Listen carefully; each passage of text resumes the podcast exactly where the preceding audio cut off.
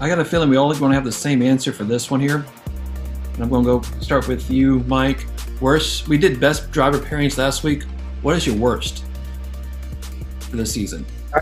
And again, I'm not sitting in front of my resources, but the, the two kids, the two rookies, uh, the one whose dad financed and the other is, is that the Haas team? That's the Haas team. Yeah, that's not them.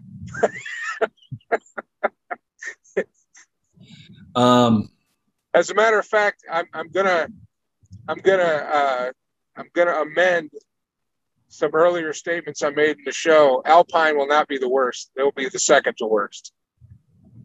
Okay, there you go, making history again. but I agree. I mean, I mean, you can't. I mean, God love Mick Schumacher and what he did in Formula Two and Formula Three and all that. And he has some great pedigree, and he's going to have a great F1 career. But he is teamed with.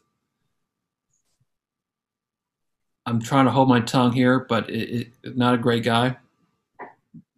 But even though Haas, the team Haas itself is standing behind him, but I think that's going to be the worst driving pairing this season. Well, Haas is standing behind him because Daddy gave him all the money to operate. Mm-hmm. So you give me that kind of money to operate, I'm going to stand behind you too. God love Mother Russia. How about you, Chaz? What do you see?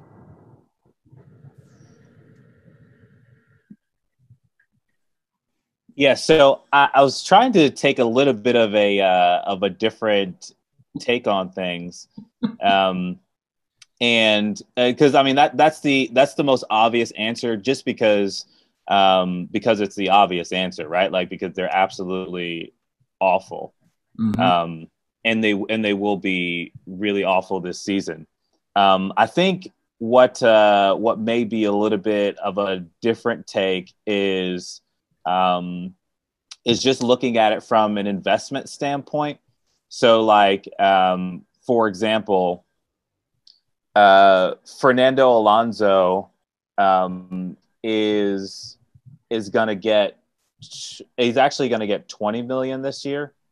Um, and i actually think um, i think that that's well deserved.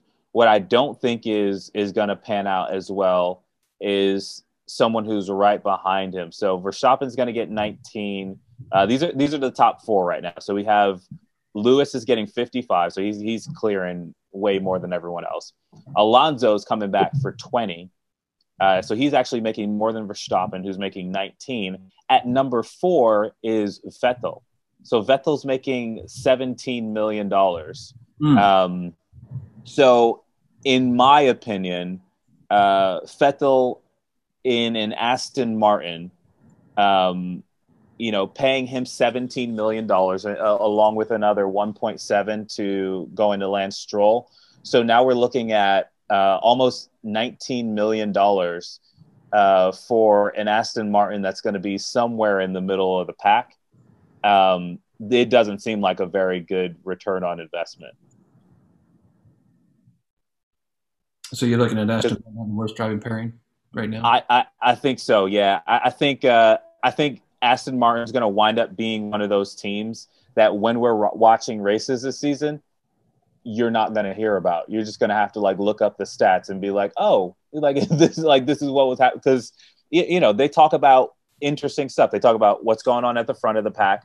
They talk about who's uh, who are the back markers, and then they talk about any in in race kind of uh, you know events going on or, or races within the race, so to speak, right?